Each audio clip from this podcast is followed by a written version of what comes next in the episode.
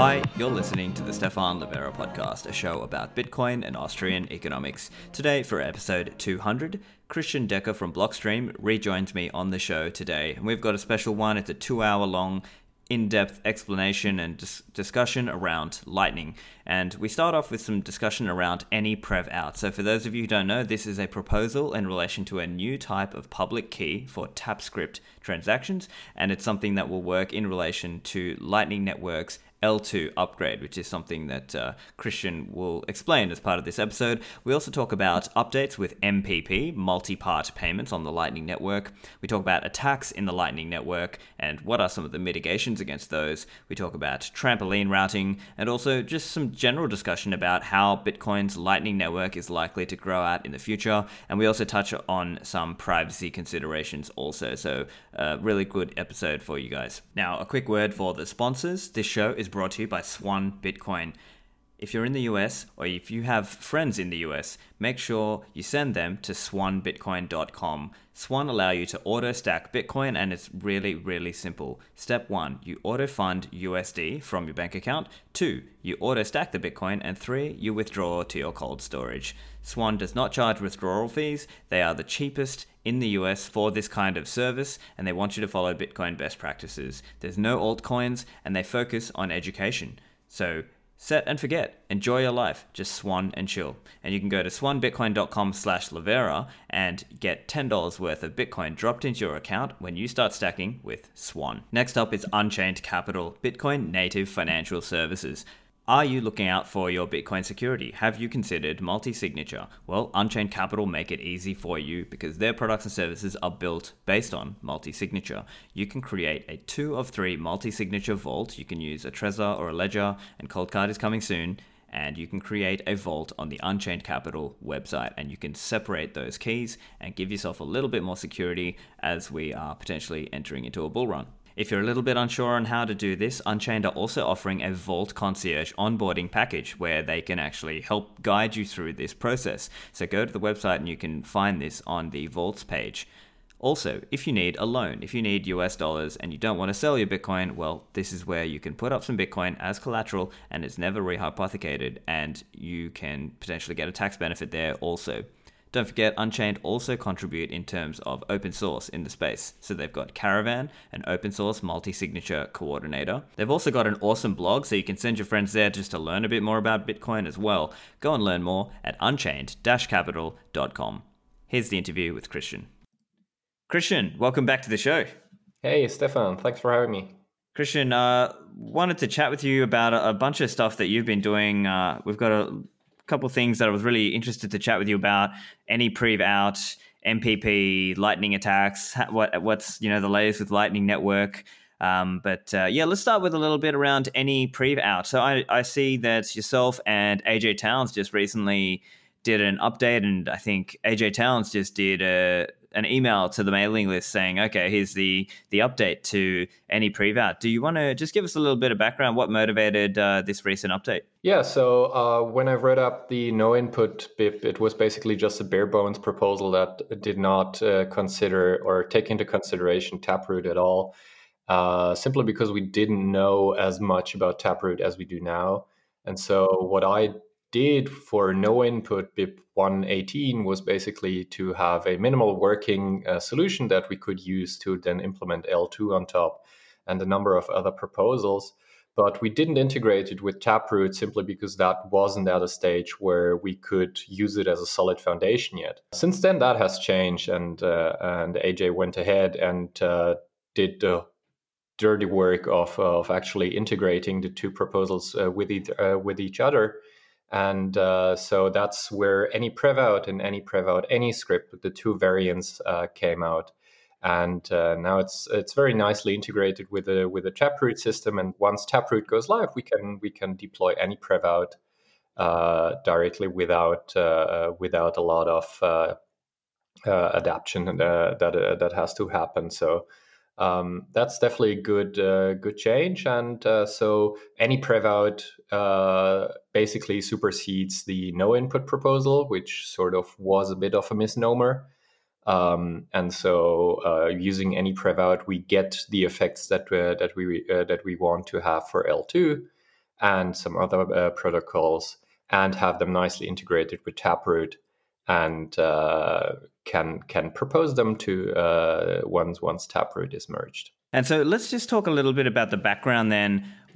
What's for the listeners who aren't familiar? What is eltoo? Why do we want that as opposed to the current model of Lightning Network? So eltoo is a proposal that we came up with about uh, two years ago now. Well, it's been two years already, and it basically is an alternative update mechanism for uh, for Lightning. So in Lightning, we use what's called an update mechanism to basically go from one state to the next one and make sure that the old state is non-enforceable. So if we take an example and uh, we, you and I, Stefan, have a channel open with ten dollars on your side, the initial state basically reflects this ten dollars go to Stefan and zero go to Christian. Um, now, if we do any sort of transfer uh, be it uh, some payment that we are forwarding over this channel or some uh, uh or a direct payment that we want to have between uh, the two of us, then um, we need to update this state. And uh, let's say you send me one one dollar, then the new state becomes nine dollar to Stefan and one dollar to Christian. But we also need to make sure that the old state cannot be enforced anymore. So you couldn't go back and basically say, "Hey, I own 10 out of 10 Bitcoin uh, dollars on this contract," but uh, instead, I need to have the option of saying, "Oh, wait, that's outdated. Please use this version instead." And so, what eltoo does is it basically does exactly that. We create a transaction that reflects our current state. We have a, a mechanism to activate that uh, that state, and we have a, a mechanism to override that state if uh, if it turns out to be an old one instead of uh, the latest one. And and for this to be be efficient, uh, what we basically do is we say, okay, the newest state can be attached to any of the old states. Uh, traditionally, this would uh, would uh, would be done by basically taking the signature and creating, if there's n old states, n variants with n signatures, one for each of the uh, of the binding to the old estate. And with the with the any prevout or no input proposal we basically make uh, uh, give a, have the possibility of having one transaction that can be bound to any of the previous state without having to re-sign. And that's already the entire trick. We make uh, we make one transaction applicable to multiple old, uh, old states by leaving out the exact location from uh, where we are spending. We leave out the UTXO reference that uh, uh, that we that we're spending when signing, and we can modify that later on without invalidating the signature. Let me replay my understanding there. So let's say you and I set up the channel, and this is the you know the current model of Lightning. You and I set up a channel together, and what we're doing is we're putting a multi-signature output onto the blockchain, and that is a two of two. And then what we're doing is we're passing back and forward the new states, the new to reflect uh, the the new output. So let's say ten dollars to me and zero to you, or nine dollars to me and one dollar to you. And in the current model, if somebody tries to cheat the other party, so for example, let's say I'm a scammer and I try to cheat you, and I try to publish uh, a Bitcoin transaction to the blockchain that I have my like the pre-signed commitment transaction that closes that channel uh, then the idea is your Lightning node is going to be watching the chain and seeing, oh, look, Stefan's trying to cheat me. Let me now do my penalty close transaction. And that would then, in the current model, put all the $10 into your side, right? Exactly. So um, you basically have for any uh, for any of my wrong actions, you have a custom tailored reaction to that that basically punishes me and steals all of the funds, or well, it, it penalizes me by crediting you with all the funds, right? And uh, that's that's already the exact issue that that we're facing is that these reactions have to be custom tailored to each and every possible misbehavior that I could do, right?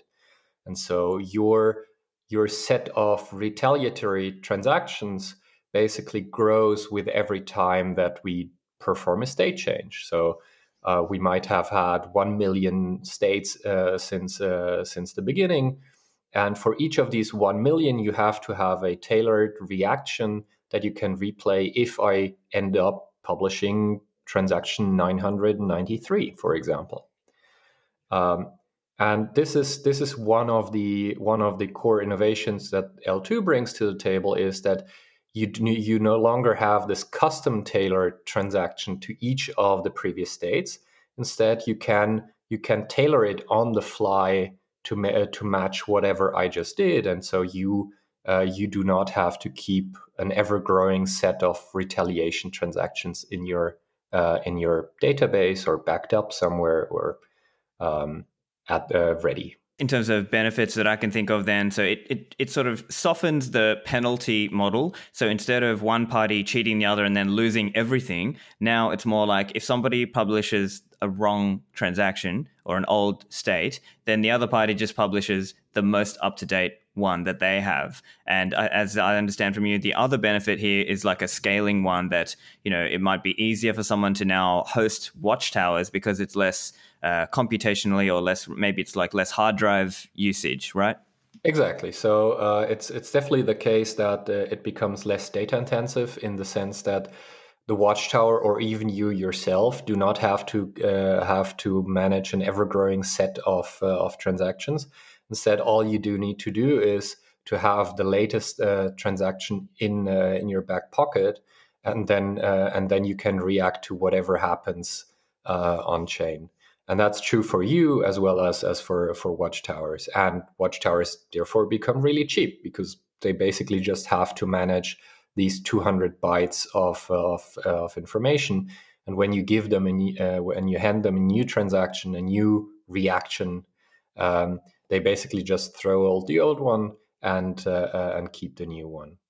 Um, the other effect that that uh, that you mentioned is that we basically now override the old state instead of uh, uh, instead of using the old state but then penalizing, and that has a really nice effect. That what we what we basically do in the end is enforcing a state that uh, that we agreed upon instead of enforcing oh this this just went horribly wrong and now i have to grab all of the money. So it it changes a bit the semantics of uh, of what we do towards we we can only update the old state and not uh, and not force a, an issue on the uh, on on the remote end and then steal money from them. And that's really important when it comes to for example backups. Um, with uh, with lightning as it is today backups are almost impossible to do because the uh, because whenever you restore you cannot be sure that it's really the latest state and therefore if you when you publish it that it's not going to be seen as a cheating attempt. Uh, whereas with eltoo basically you can take any old state publish it and the worst that can happen is that somebody else comes along and say hey uh, this is not the latest state. There's a newer one. Here it is and so you what uh, you you might uh, you might not get your desired state. Let's say you want to take all 10 out of 10 dollars from the channel but you will still get the 9 out of 10 that that you owed in the uh, uh, that you owned in the latest state because all I can do is override your uh, your 10 go to Stefan with my 9 go to Stefan and 1 go to Christian. And so we've we've reduced the uh, the penalty for uh, for misbehavior in the network uh, from from basically being devastating um, and losing all of the funds uh, to a more reasonable uh, level where uh, where we can say okay at least I agree to to the state and it's going to be a newer state that um, that I agreed upon right? And so I, I often compare it to the difference between lightning penalty being the death by beheading, whereas the uh, um, whereas eltoo is a death by a thousand paper cuts, uh, because the uh, the cost of misbehaving is uh, is much reduced, allowing us to get to have working backups and have a lot of uh, of uh, nice properties that. that we can pr- probably talk about later such as uh, true multi-party channels with any number of participants. Um, and that's that's all due to the fact that we no longer insist on penalizing the misbehaving party. We now instead correct the uh, the effects that the misbehaving party wanted to trigger. Fantastic. And so, from your paper, the eltoo paper, the, it mentions this idea. It says, you know, it introduces the idea of state numbers, an on chain enforceable variant of sequence numbers. So, can you just talk to us a little bit about why? So, uh, as I understand you, it's like there's a ratchet effect that once you move up to that new state, that's now the new one. And so, it just it means that at least one of our nodes has the ability to enforce the correct latest state. So, could you just explain a little bit around that state numbers idea? Yes. So um, the state numbers idea is actually connecting back to the very first iteration of Bitcoin, like we had it with the nSequence proposal that Satoshi himself added. nSequence basically meant that you could have multiple versions of transactions, and miners were supposed to inf- uh, to pick the one with the highest sequence number and and confirm that, basically replacing any previous transaction that had a lower sequence number. Um, that had that had a couple of issues, namely that there is no way to force miners to actually do this. You can uh, you can always you can always bribe a miner to use a version of a transaction that suits you better, um, or they might they might be actively trying to defraud you. Um, so there is no really good way of of enforcing nSequence numbers. On the other hand, what we do with the uh, with the state numbers is that we do not give the miners the freedom to choose which transaction to to confirm. What we do is we basically say, okay, we have a transaction 100, and this transaction 100 can be attached to any previous transaction that could be confirmed or could be could still be unconfirmed that has a state number lower than 100 and that's how in eltoo we basically say, okay, this latest state represented by this transaction with a state number of 100 uh, can be attached to any of the previous transaction and override their uh, their effect by um, by basically ratcheting forward the state. So um, let's say you have uh, you have uh, published state 1990. Uh, um, that means that anything with state number 91, 92, 93, and so on can be attached to your transaction. Now, your transaction might confirm, but the effects that you want are in the settlement part of the transaction. And so, if I can if I can come in and attach a newer version of uh, of that state, a new uh, update transaction to your published transaction, then I can basically detach the settlement part of the uh, uh, of the transaction from this ratcheting forward, and I have just uh, disabled your attempted settlement by ratcheting forward and initiating the settlement for state 100. And then you could come uh, come along and say, okay, sorry, I didn't, uh, I, I forgot about state 100. Here's where, uh, state 110 so we can even while closing the channel, we can still continue making updates to the eltoo channel um, using these uh, these state numbers. And these state numbers are are really nothing else than making an explicit uh, uh, way of of saying, okay, this number 100 overrides whatever came before it. Whereas with LN penalty, the only association you have between the individual transactions and so on uh, is by following the uh, is spent by relationship. Basically, you have uh, you have a set of transactions that can be uh, can be published together, uh, but there is no sense of uh, of transitive overriding of of effects. I see. Uh, and I guess maybe just a naive question that a listener might be thinking well, Christian, what if I tried to set my state number higher than yours? What's stopping me from doing that? You can certainly try, uh, but since these are, uh, we are still talking about uh, uh two of two multisig outputs, uh, I would have to countersign that. Um, and so I might I might uh, might as well sign it, but then I will make sure that if we later on come to a new agreement on what the latest state should be, that that state number must be higher than uh, than whatever I signed before, so that this later state can then override your spuriously numbered uh, state.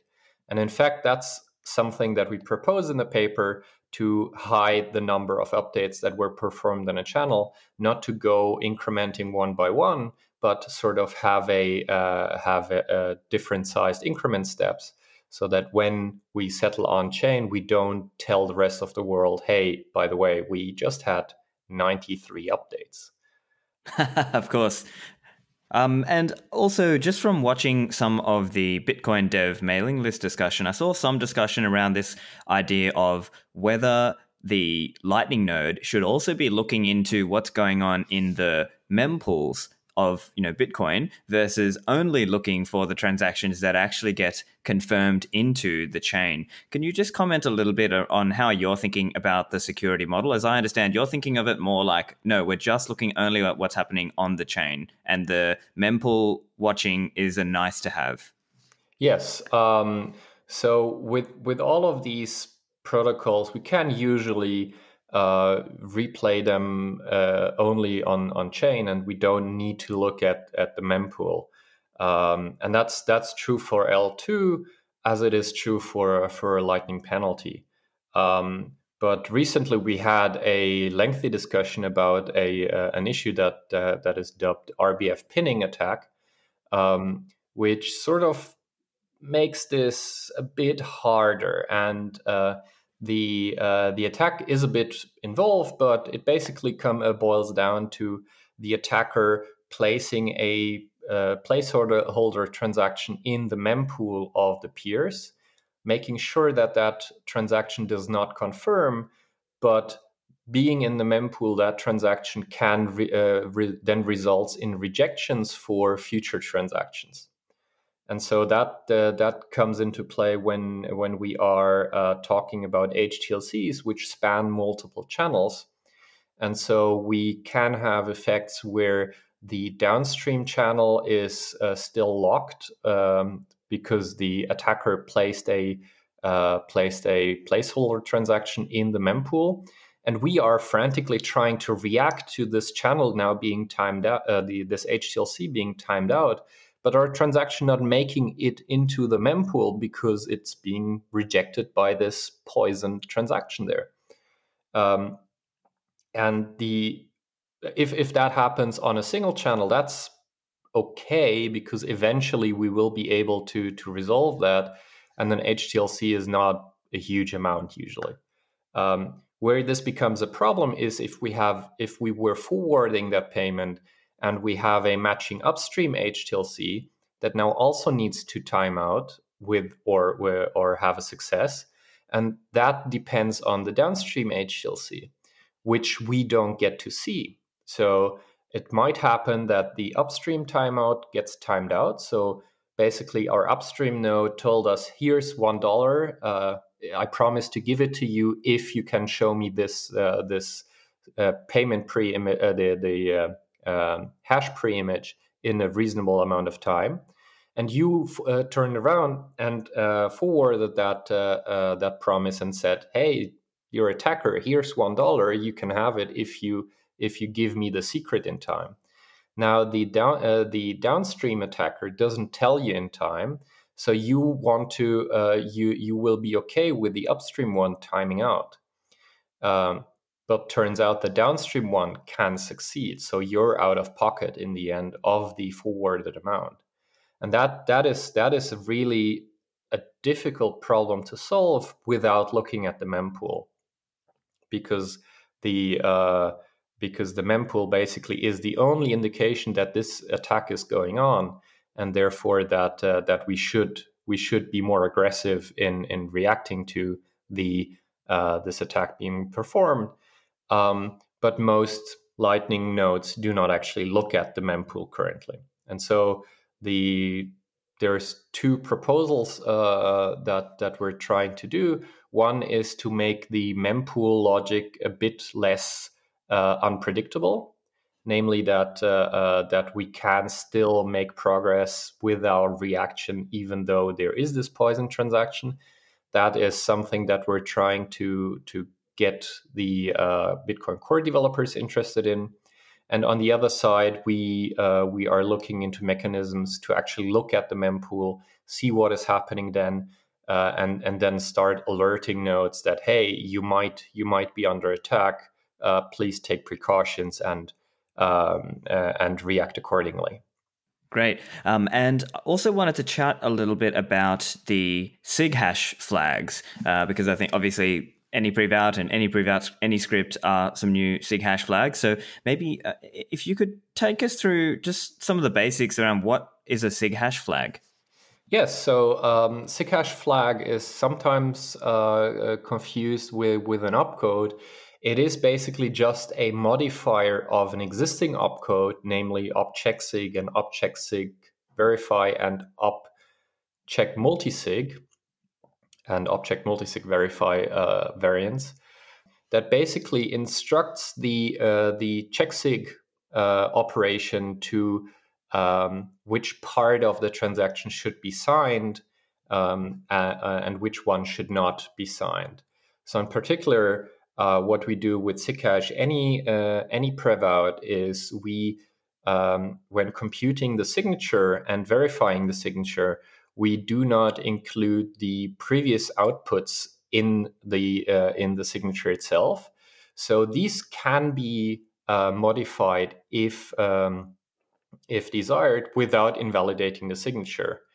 Um, basically, it is like uh, um, uh, like a kid having a bad grade at uh, at school, coming home and uh, needing a signature from the parents. And what he does is he covers up part of the of the permission slip, so to speak, um, and the parent still signs it, and uh, and only then uncovers the uh, the covered part.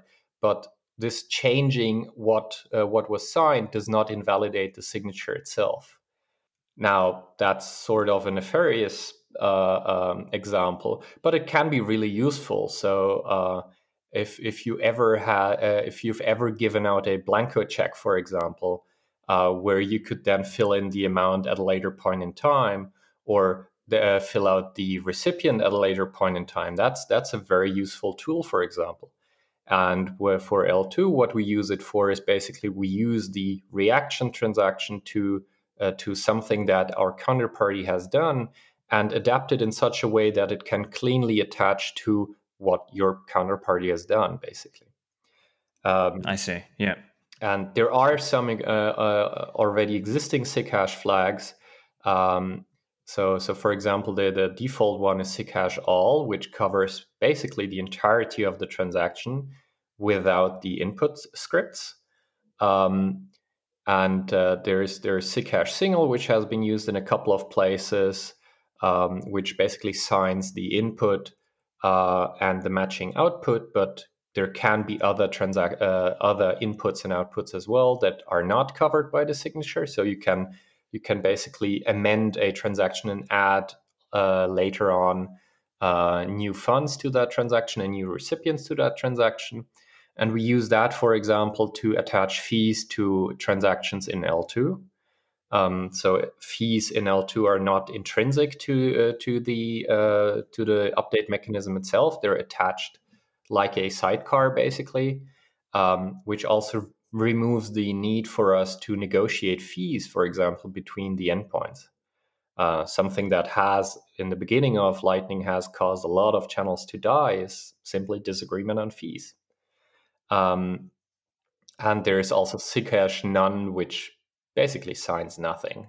Uh, it signs the overall structure of, of the transaction, uh, but it doesn't it doesn't restrict which inputs can be used. It doesn't restrict which outputs can be used, and it basically just if if you get one of these transactions, you can basically rewrite it at will, basically sending yourself all the money that would have been transferred by it. I see. Um, so yeah, maybe just talking through the SIG hash part. I guess for most users, without knowing, when they're just doing standard single signature spending with their, you know, on their phone wallet or whatever, they're probably using SigHash all, and that's what their wallet is using in the background for them. Um, and I suppose uh, if the listener wants to sort of see how this might work, they could obviously pull up a block explorer and see on a transaction, you can see the different inputs and outputs. And what we're talking about here is what you are if I understand you correctly, it's what we are committing to when we sign. And so, could you maybe just spell out a little bit about what what it means when you're committing to a certain, like when that's what what that signature is committing to?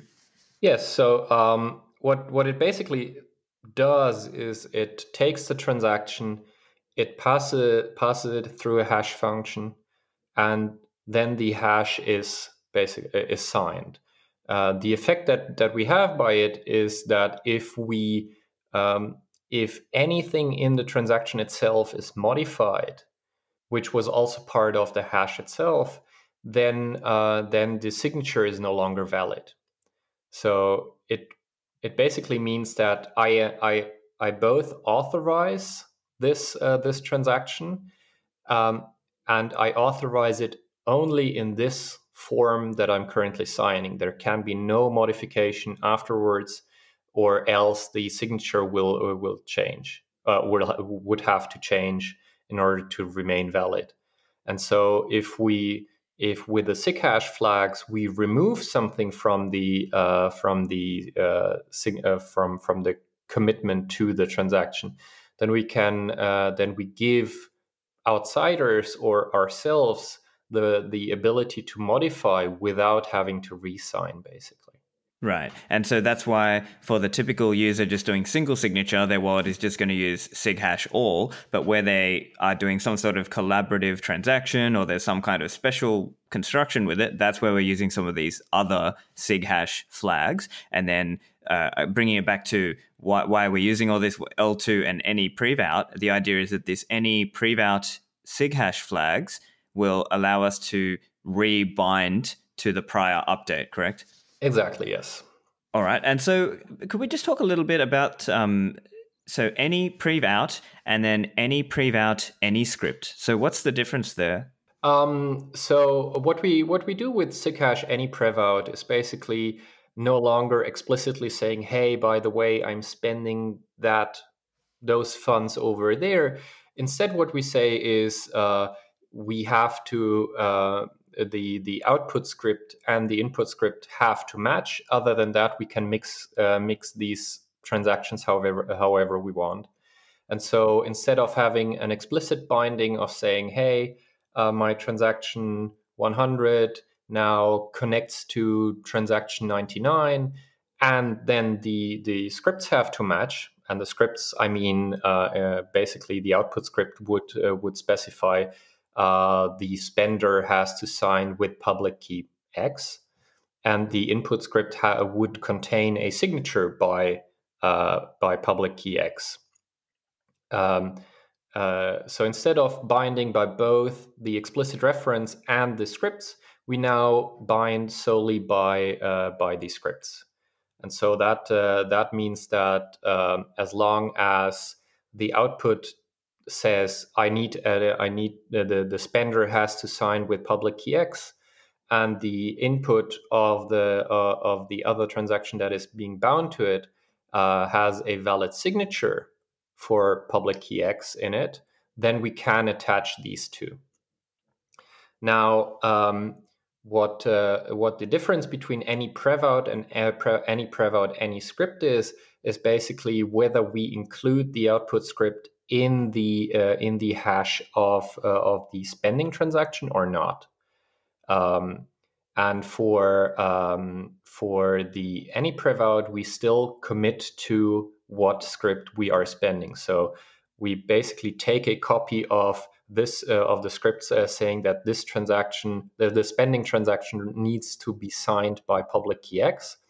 We move that into the spending transaction, and then include it into the uh, into the uh, signature computation so that if the output script is modified, we cannot bind to it. Whereas the any prevout any script says, okay, we don't take a copy of the output script into the input of the spending transaction, but instead we have a blank script, and so uh, we can bind it to any any uh, any uh, output whose uh, output script matches our input script. So it's a bit more freedom, but it, uh, but it is also something that we need for eltoo to work because the output script of the um, of the uh, of the transaction we're binding to includes the state number, and that obvi- uh, obviously changes from each state to state. But we still want to have the freedom of taking a later state and attaching it to any of the previous states. So for eltoo, we'd uh, we'd have to use any prevout any script, and there are a couple of use cases where any prevout is suitable uh, on its own.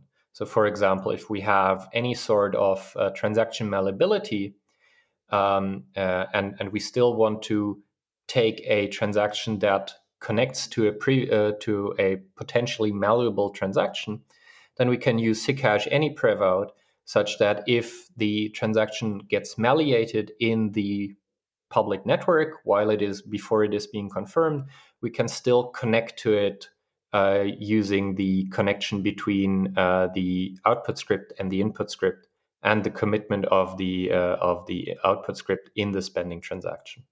Yeah, um, and, and, you just mentioning uh, you were mentioning malleation there. So could you just outline what is malleation of a transaction there? Oh, malleation is the uh, bane of all off-chain protocols, basically. Um, the uh, malleation is something that that we've known about for well, over seven years now, even longer than that. And if you remember, the Mt. Gox hack was for some time attributed to malleability, where, where they basically said our transactions were malleated, we didn't recognize them anymore, so we paid out multiple times. Um, so uh, what uh, what basically happens is that I create a transaction, and this transaction includes a num uh, uh some information that is covered by the signature um, and can therefore not, not be changed. But it also includes some information that it cannot possibly be covered by the signature. For example, the signature itself, um, because we have in the input script of a transaction, we need to have the the signatures. We cannot include the signatures in the signature itself, otherwise we'd have the circular argument, right? And so while signing, the input scripts are set to blank um, and not committed to. And that means that if we then publish this transaction, we, there are places in the transaction that can be modified without invalidating the, the, the signature any uh, anymore. Um, and uh, some parts of this include, for example, push operations. Uh, for example, normalizations of uh, of signatures themselves. So we can we can add prefixes to stuff. We can add uh, we can add dummy operations to the input script. Therefore, change how this uh, how the transaction looks just slightly, but uh, not invalidating the signature itself. So um, the transaction now looks different and is getting confirmed in this different form but we might have dependent transaction that we're referring to the old form by its hash, by its unchanged form. And so now this uh, this follow up transaction that you uh, that was referencing the unmodified transaction can no longer be used to uh, uh to spend those funds because well the miner will just see this new transaction, go look for the old uh, for the output that it is spending. This output doesn't exist because it looks ever so slightly differently now because the hash changed. And so it will just say, okay, I don't know where you're getting that money from. Uh, go away. I'm, I'm throwing away that transaction and it will not get, uh, get confirmed. Whereas with SIGHASH any prevout, we can, we can counter this by basically having the transaction in the wider network be modified, be confirmed in this modified state, and then the uh, the sender of the uh, of the follow up transaction can just say, okay, um, I see that there has been a modification to the transaction that I'm trying to spend from. Um, let me adjust my existing transaction by changing the reference inside of the input to now this new alias that that everybody else knows the old transaction uh, uh, about and now we can publish this transaction. We did not have to re-sign the uh, the transaction. We did not have to modify the signature. All we had to do was basically take the reference and update it to actually point to the real confirmed transaction. And so that that makes off-chain protocols a lot easier because um, while having a single signer re-sign a transaction might be easy to do. If we're talking about multi-sig transactions where multiple of us have to uh, sign off on any change, that might not be so easy to implement. And so AnyPrev gives us this freedom of reacting to uh, to stuff that is uh, that happens on chain or in the network, um, without having to go around and convince everybody, hey, please sign this updated version of this transaction because somebody did something in the network. I see. Yeah. So uh, I guess if I understood you correctly, it's sort of like the way eltoo has been constructed, it's that you're defending against that risk. Uh, at, and then you're trying to obviously use this new functionality of being able to rebind, you know, dynamically. Um, and I guess I just want to confirm. So for listeners who are concerned about, oh, okay, maybe there's a risk. I don't want to. It, this is all opt-in, right? So it's only if you want to use Lightning uh, in the eltoo model that then let's say you and I have this special type of SIG hash flag that we are having a special kind of output that we are doing the updates on our channel. Um, but if somebody doesn't want to, they can just not use Lightning, right? That's that, it doesn't risk them, right? Yeah, absolutely. It's it's fully opt in. Um, it is like like we said before. It, it it is a SIG hash flag.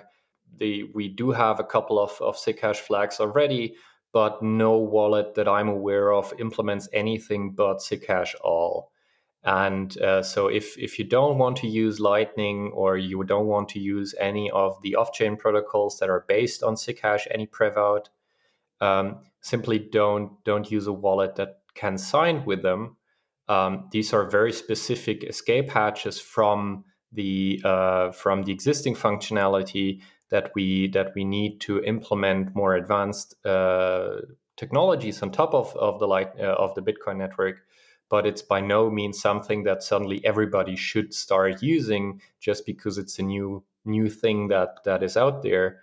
And um, with if, if, we're if we're careful not to not to even implement SigHash AnyPrev out in uh, in everyday consumer wallets, then this will have no effect whatsoever on uh, uh, on the users that do not want to use these technologies.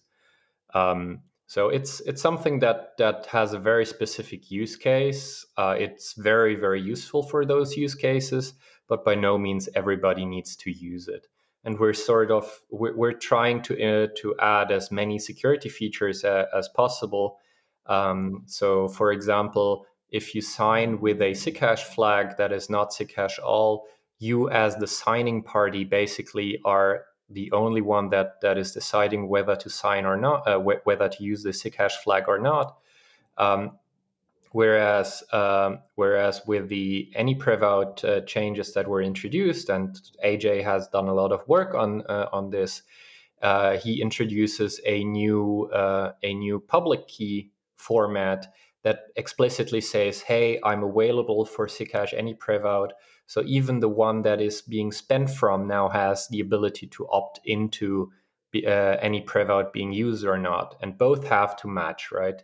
The public key that uh, that is being signed for uh, has to have opted in for any prevout, and the signing party has to uh, has to opt in as well. Otherwise, we we will fall back to existing um, existing semantics.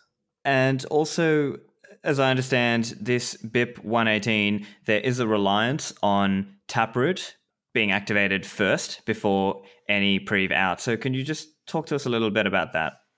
Yes. So, um, obviously, we we would have liked to to have any prev out as soon as possible, but one of the one of the eternal truths of software development is that uh, reviewer time is uh, is sort of scarce and so uh, we decided to um, to not push too hard on any prevout being included in Taproot itself. um, uh, to keep to keep Taproot itself very minimal and and sort of clean and easy to review, and then uh, do uh, and then try to do a an AnyPrev uh, soft fork at a future point in time, at which we will we will hopefully have again enough confidence in our ability to perform soft forks that we can actually we can actually do uh, roll out the, uh, AnyPrev in a reasonable amount of time. Um, but for now, uh, it's more important for us to get uh, to get Taproot through. Taproot is an incredible in, uh, uh, enabling technology for a number of changes, not just for for Lightning um, or eltoo, but but for a whole slew of, uh, of things um, that uh, that that are based on Taproot. And so any delay in in, in Taproot would would definitely not be in our interest.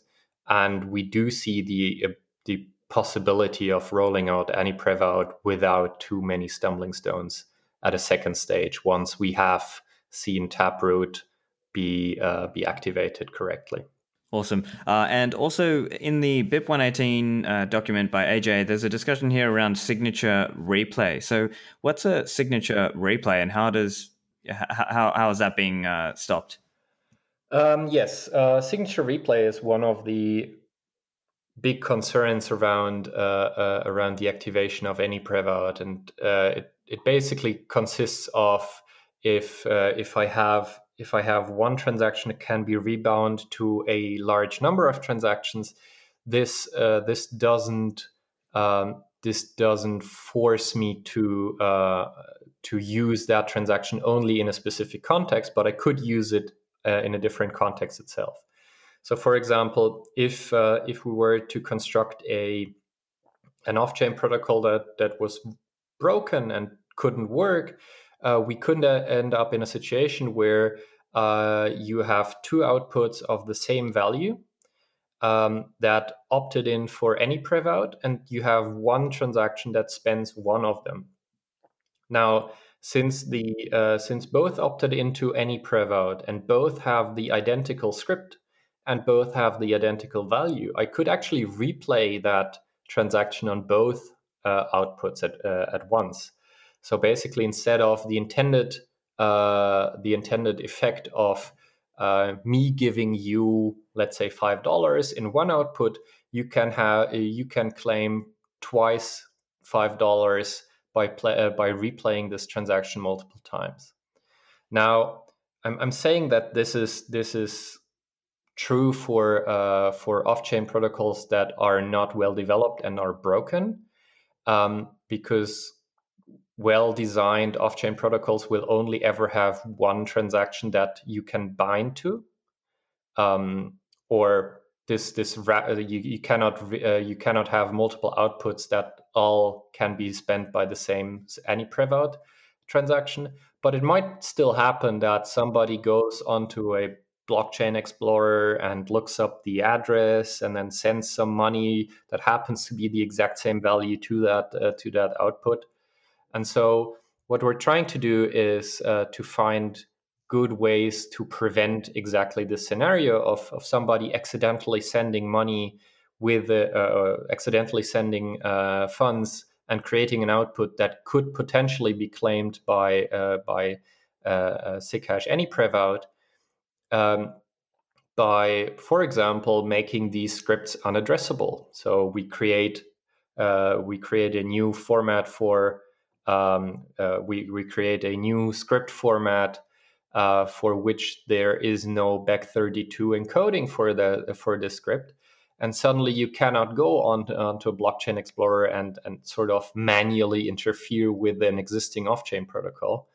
Um, and so so there are a number of uh, of steps that we are trying to do to uh, to reduce this accidental replayability. That being said in the uh, in in eltoo, for example, the ability to rebind a transaction to any of the previous matching ones is is exactly what to, what we were trying to achieve. So I would say it's it's a very very useful tool, but it in the wrong hands it can be dangerous. Uh, so don't go play with SigHash any out if you don't know what you do. Fair enough. Um, and so what would be the pathway then to activating any prevout or what would what stage would it be in in terms of people being able to say review it or test it that kind of thing? I had a branch for SigHash no input which uh, which was used by uh, richard myers for example to implement a prototype of eltoo in python that is working. Um, i'm not exactly sure if any prevout has any code that can be used just yet um, I would I would have to definitely check uh, check with AJ or implement it myself. Um, but it shouldn't be it shouldn't be too hard to implement, given that it's uh, it, it's very at, at least the SigHash no input consisted of two if statements and a total of four lines changed. So um, I don't I don't of foresee any any huge technical challenges. It's mostly just the discussion around making it safe, making it usable, and making it efficient that that are taking a bit longer. And uh, we we have that time as well because we are waiting for uh, for Taproot to be activated in the meantime. Um, yeah, so that sounds really cool. Uh, is there anything else you wanted to mention about any prevout, or shall we now start talking about uh, MPP? any prevout. Um, it's absolutely cool and we we're finding so many use cases. Uh, it's it's really nice and and i would i would so love to see it. Excellent. Well look i think uh, we'll see uh, what what uh, everyone what all the bitcoin people are out there are thinking uh, but i think certainly the the benefits of having eltoo lightning would be uh, pretty cool. Um, and it enables yeah, I guess like you were saying, the whole multi-party channels, which for listeners who haven't listened to our first episode, I think it's 57 off the top of my head. Uh, go and have a listen to that.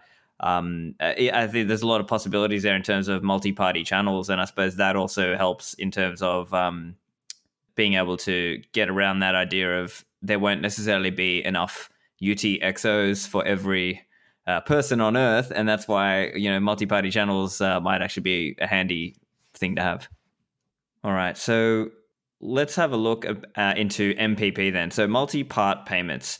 So, listeners, also check out my earlier episode with Rusty on this one. Um, but, uh, Christian, you had a great blog post uh, talking about MPP and how it's been implemented in C Lightning. So, do you want to just tell us a little bit about uh, the latest with that? Yeah, so uh, we we implemented uh, multi-part payments as part of our recent 090 release, um, which which we published just about 10 days ago, I guess. Um, and uh, multi-part payments is one of those features that has been long awaited because it enables us to to to be much more uh, be much more uh, reliant and uh, be uh, adapt ourselves uh, way better to the to the network condition that that we encounter.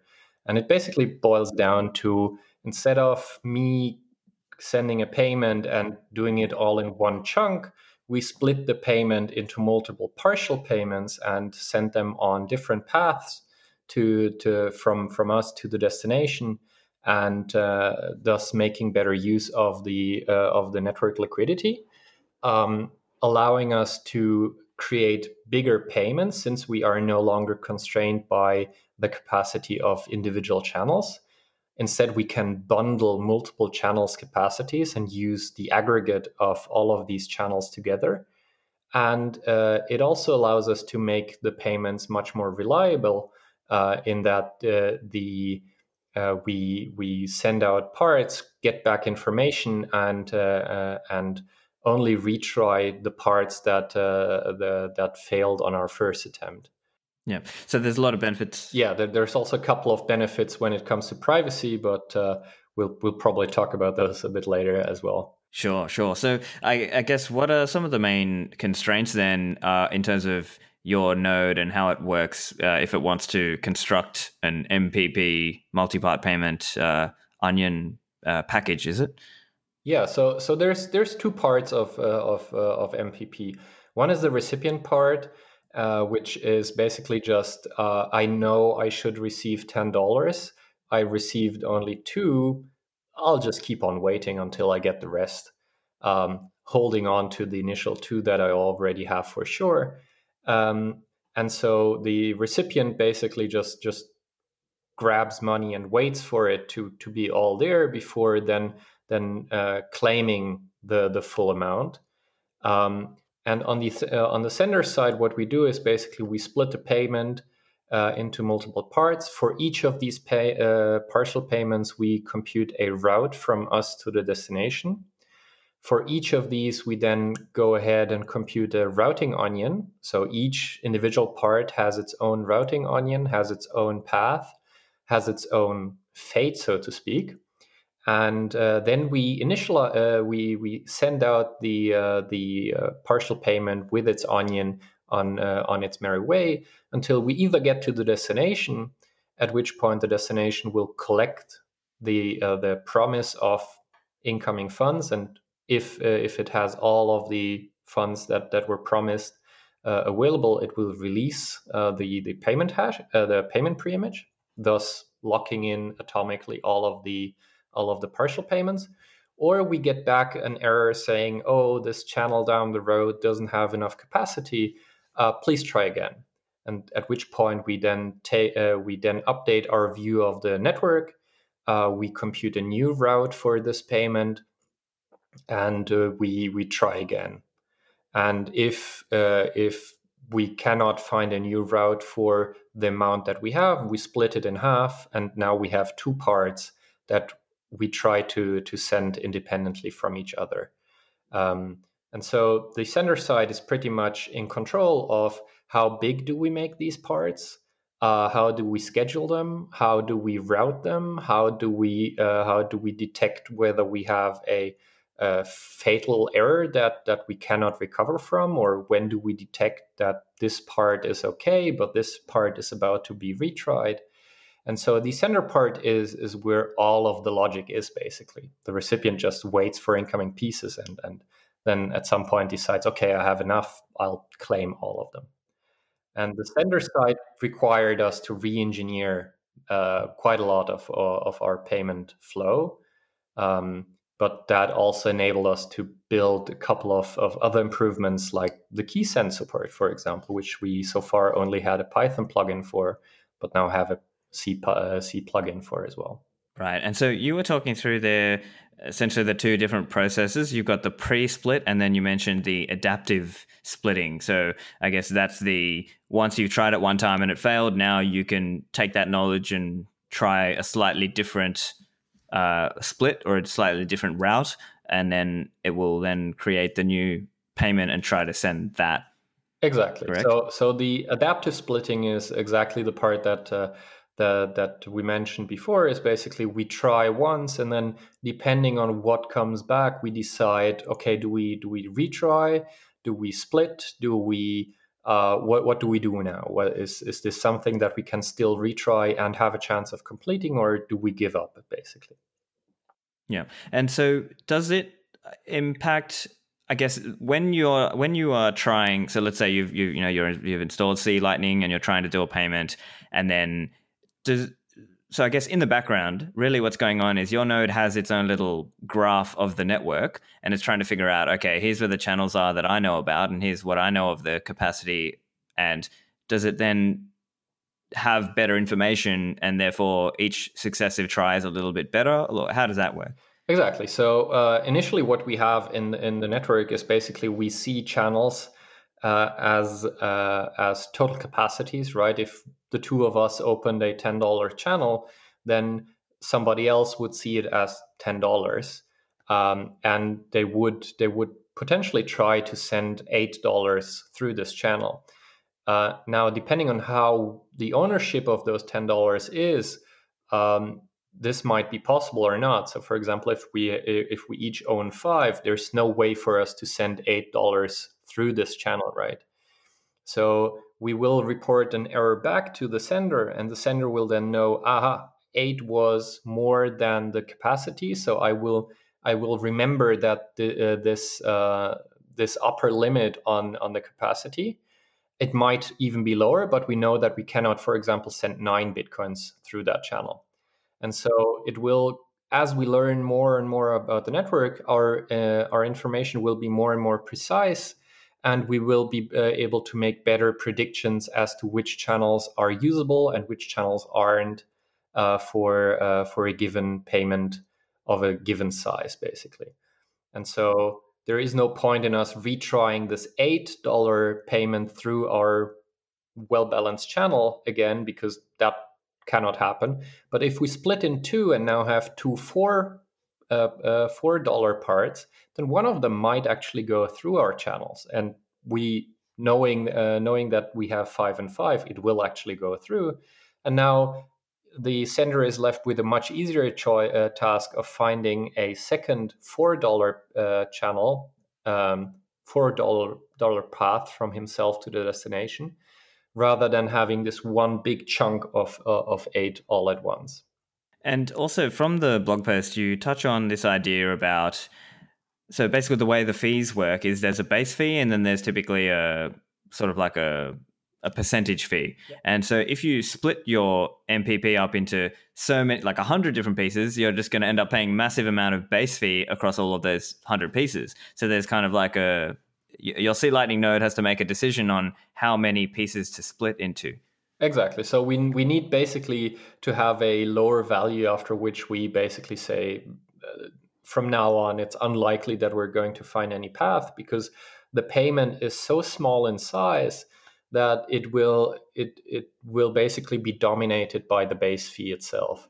And this is this is something that we've encountered quite early on already when uh, um, when the first games started popping up on on the Lightning Network. For example, Satoshi's Place.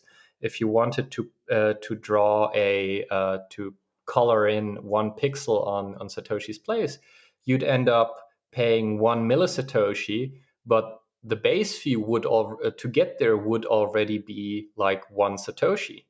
And so you'd you'd basically be paying uh, 100,000 percent fee for uh, for your one millisatoshi transfer which is uh. absolutely ludicrous and and so so we added we added an exception for really tiny uh, transact uh, uh, transfers that we call signaling transfers because their intent is not really to pay somebody; it's more to signal activity, and uh, uh, and so so in, th- in those cases we allow you to have la- a rather large fee upfront. Um, but that is not applicable to MPP payments because if we were to basically give them a fee budget of five satoshis each, then these would all accumulate across all of the different parts and we'd end up with a huge fee um, and so we, we decided to basically give up if a payment is uh, is below 100 satoshis in size and well not give up but not split any further because at that size the the base fee uh, would would dominate the uh, the overall cost of the tra- uh, transfers. And so what, what we did there was basically to take the network graph and compute all end-to-end uh, pa- uh, paths that are possible, all pairs shortest paths, and compute what the base fee for these paths would be.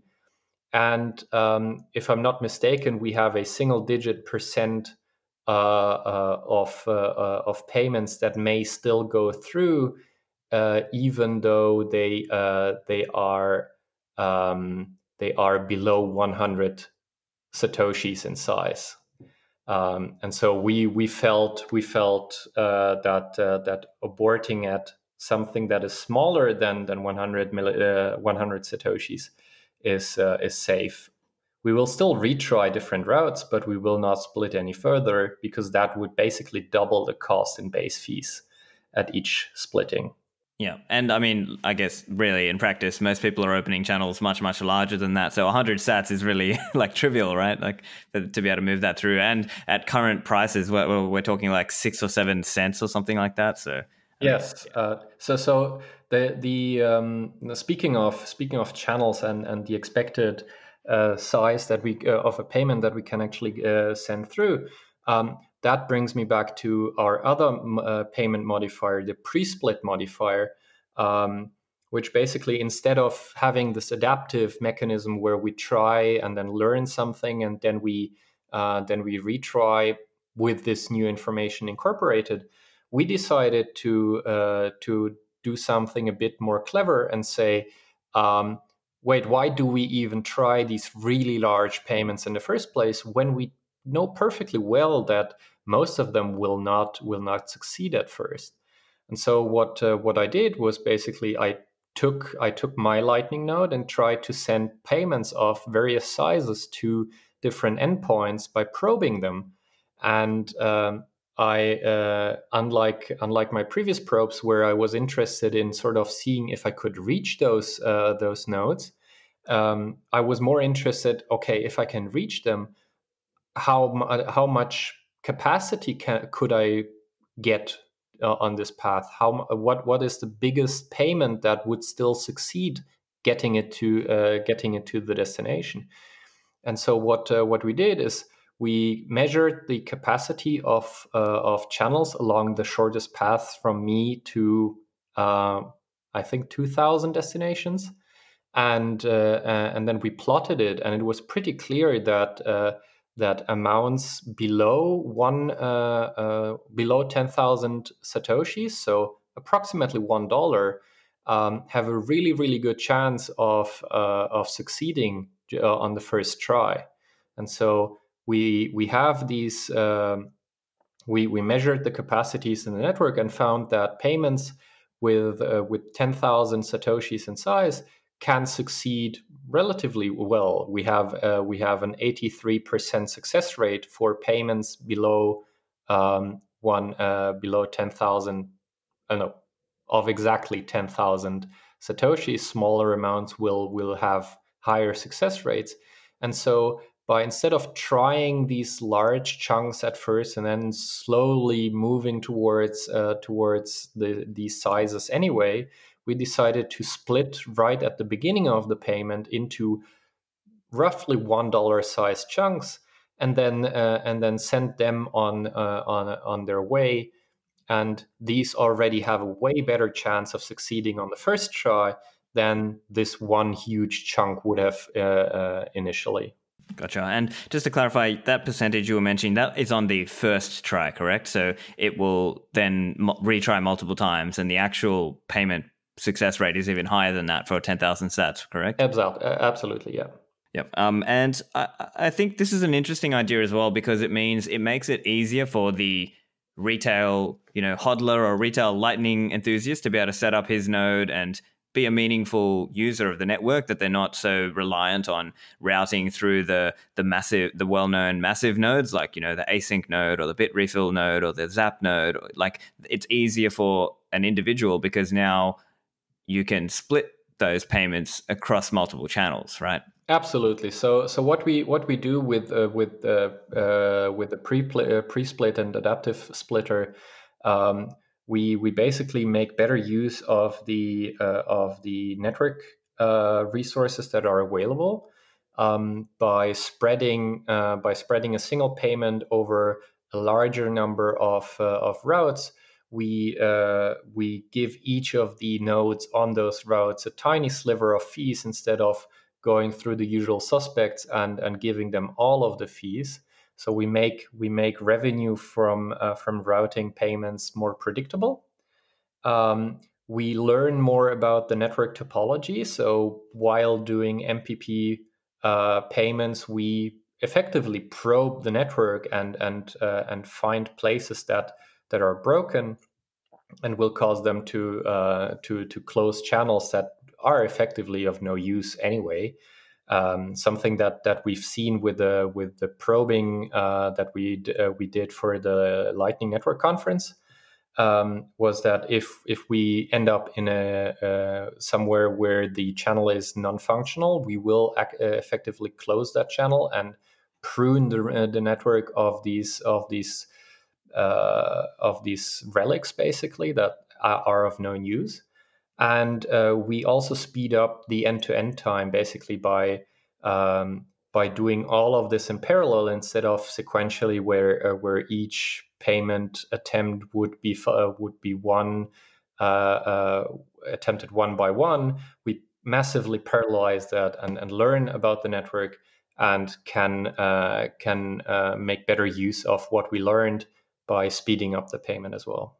Yeah, and so also wanted to touch on the privacy element. So you were, you were touching on this a little bit earlier. So I guess there's probably two different ways you could think of this, right? Or at least there are multiple angles I can think of. So one angle might be, well, if somebody was trying to surveil the network, now they and they wanted to try to understand what were the channel balances and try to ascertain or infer from the movement in the balances who is paying who well, I guess now MPP kind of changes that game a little bit. It makes it harder for them. Uh, but then maybe on the downside, you might say, well, because we're still in the uh, we haven't moved to this whole Schnorr payment points um, PTLC uh, idea, then it's still the same payment pre-image. And so it's asking the same question, to use the phrasing Rusty used. And so in that sense, it might be theoretically easier for a say a, surve- a hypothetical surveillance company to set up the spy lightning nodes and sort of see oh they're asking the same question right?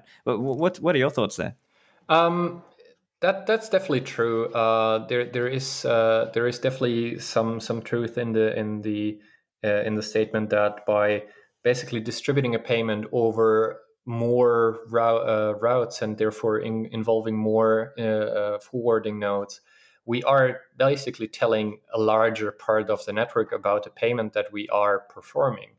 Um, and so that's that's uh, probably worse than than our current system, where even if we were using a uh, a big hub, that hub would see okay one payment, and and the rest of the network would be none the wiser.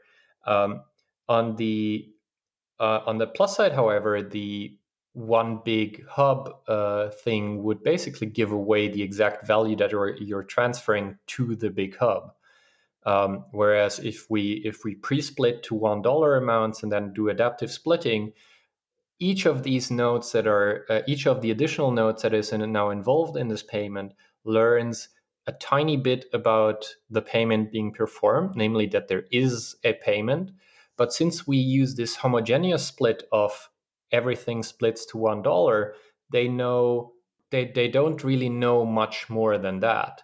They they will learn that somebody is paying somebody, uh, someone, um, but they will not learn about the amount. They will not learn about the source and destination, and uh, and we are making traffic analysis a lot harder for uh, for ISP level attackers by by really increasing the chattiness of, of the network itself, we make it much harder to for observers to associate or to collate individual observations into one uh, uh, one payment.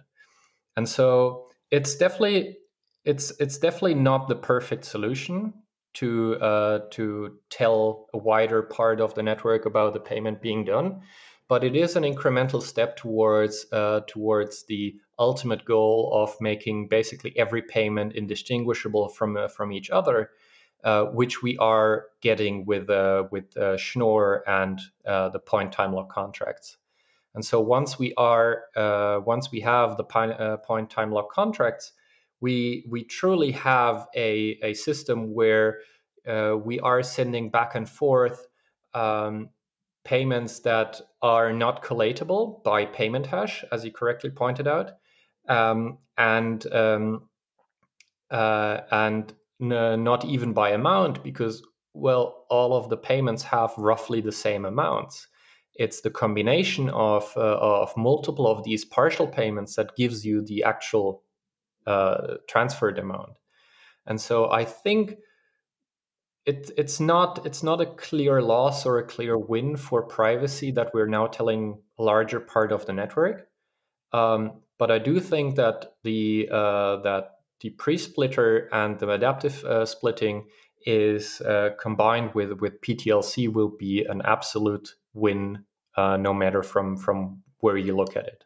Gotcha. Yeah, I think that's a very fair way to summarize. So, in terms of getting PTLC point time lock contracts, the the requirement for that would be the Schnorr Taproot soft fork, correct? Or is there anything else that's also required? Um, only the yeah uh, taproot and schnorr is, is the only one that that is required for ptlcs and then we uh, we'd, we'd be I, am expecting the lightning network specification to be really quick at adapting it and and pushing it out to the network and actually making use of uh, of that uh, of that newfound freedom that we have with PTLCs and Schnorr.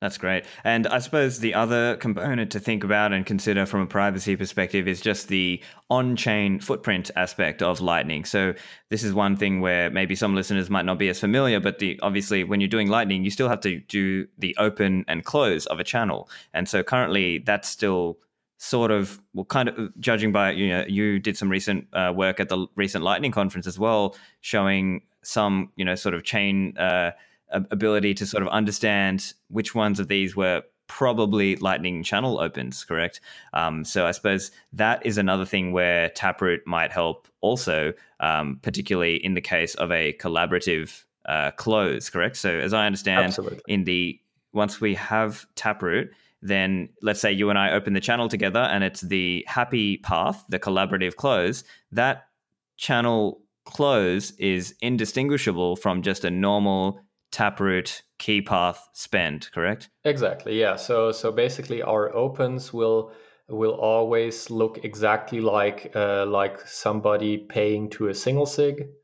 Um, the single sig under the covers happens to be a two of two multi sig disguised as a single sig uh, through the uh, uh, signature aggregation uh, proposals that we have.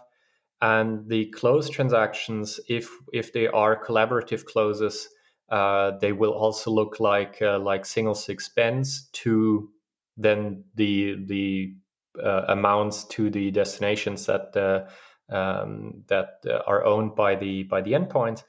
Um, but it, it might be worth pointing out that non collaborative closes uh, will leak some information about the usage of, uh, of, of eltoo or, uh, uh, or Lightning penalty. Um, simply because we then have to uh, to enter this disputed phase where uh, we reveal all of the internals of of our agreement, namely how we intend to override or penalize the the misbehaving party, and then we can we can still read out some of the information from a channel. Um, and that's that's where uh, where I mentioned before that you might not want to increment state numbers one by one, for example, and uh, this is also the reason why uh, in LN penalty we hide, for example, the commitment number in the uh, in the um, in the sequence uh, in the locktime uh, field, uh, but encrypted uh, because those informations might still eventually end up on the blockchain where they could be analyzed. But then again, we gossip about most of these uh, informations anyway because we need to have a local view of the network uh, in order to route payments. I see. So it's kind of a question of what parts do you really need to be private, I guess. Um, and one other part, I just wanted to confirm. Um, uh, my understanding is obviously not as good as yours, uh, but with the Taproot uh, proposal, my understanding is you can either spend. So you'll have a special kind of Taproot output, and the uh, the cool thing about the whole Schnorr signatures aspect is that you people can do more cryptography and manipulation on that. And that's this idea of the tweaking. And so my understanding there then is you either have the key path spend, which is the indistinguishable indistinguishable spend, right? And that's like the collaborative close example. Um, but then in the non-collaborative close, as I understand, that would be a script path spend. And then as part of Taproot, the idea is that you are showing where, like, you have to have uh, so I don't understand this as well, but there's a Merkle tree, and then you have to expose which of the scripts that you want to spend, and then you're showing, okay, here's the script I want to spend, and here's the signatures uh, in relation to it. Is that right, or where am I getting it wrong there? Uh, no, that that's perfectly right. Um, uh, the the the whole taproot idea comes out of this this whole discussion for Merkleized abstract syntax trees for for quite a while, um, and it it adds a couple of of new features to it as well. So Merkleized abstract, uh, abstract syntax tree uh, where uh, is, is basically a mechanism of us having multiple scripts um, that are then added to a Merkle tree and summed up until we get to the root. And then the root would be would be what we put into our output script. And then when we when we spend that output, we would basically say, okay, by the way, that Merkle tree corresponds to this script and uh, and here is the uh, the input that matches the script, proving that I have uh, I have permission to spend these coins. Um, and Taproot goes one step further and says, well, that Merkle tree root is sort of not really useful. Um, we could make that a, a, public key and mix in the Merkle uh, Merkle root through this this tweaking mechanism, and uh, so that that would then allow us to basically say, okay, either we pay spending, uh, uh we we uh, sign using the uh, root key into which we tweak the the Merkleized abstract syntax tree, um, and that's the key path spend.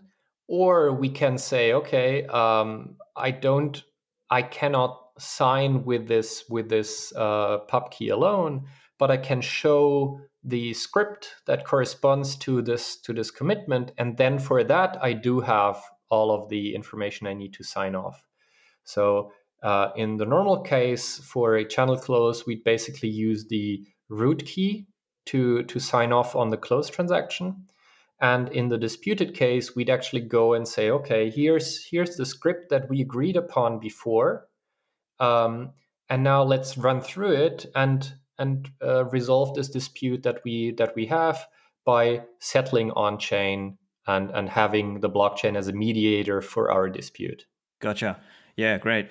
That's uh, yeah. There's a lot there um, to take in, and also wanted to talk a little bit about some of the lightning attacks that are coming out in some of the articles. And uh, uh, from my understanding, from chatting with you know, with yourself and some of the other Lightning protocol developers, it seems to me like there's there's a bunch of these that have basically they've been known for a little while, but some of them are now coming out as papers. Uh, so uh, an interesting recent one is called Flood and Loot, a system a systemic attack on the Lightning network. So as I understand, this basically it, it, it kind of requires this idea of establishing channels and then trying to send through a lot of HTLC payments and then maybe you can help me here, but they don't, uh, then they kind of go non responsive and then they force the victim to try to go to chain. But the problem then is because they've done it with so many people or so many channels all at once, they wouldn't all be able to get confirmed, and then that's where the victim would lose some money.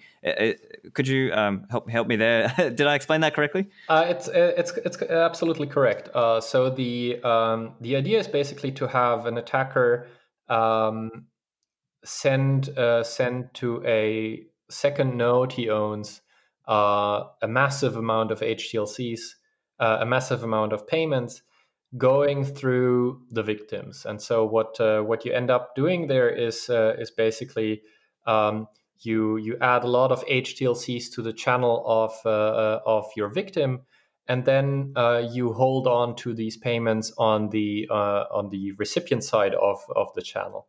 Something that that that we've we've known for quite some time, and, and we know that holding on to to HTLCs is kind of dangerous.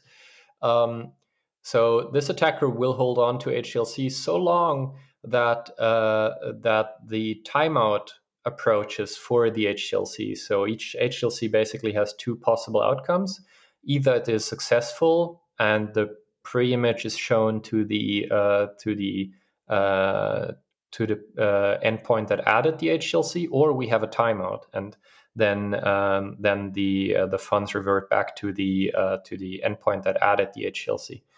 Um, and this works because we uh, there there is no race between the success transaction and the timeout transaction. So um, if there is no success uh, for uh, for let's say um, 10 hours, then we will trigger the timeout, and because we can be confident that the success will not come after the timeout came.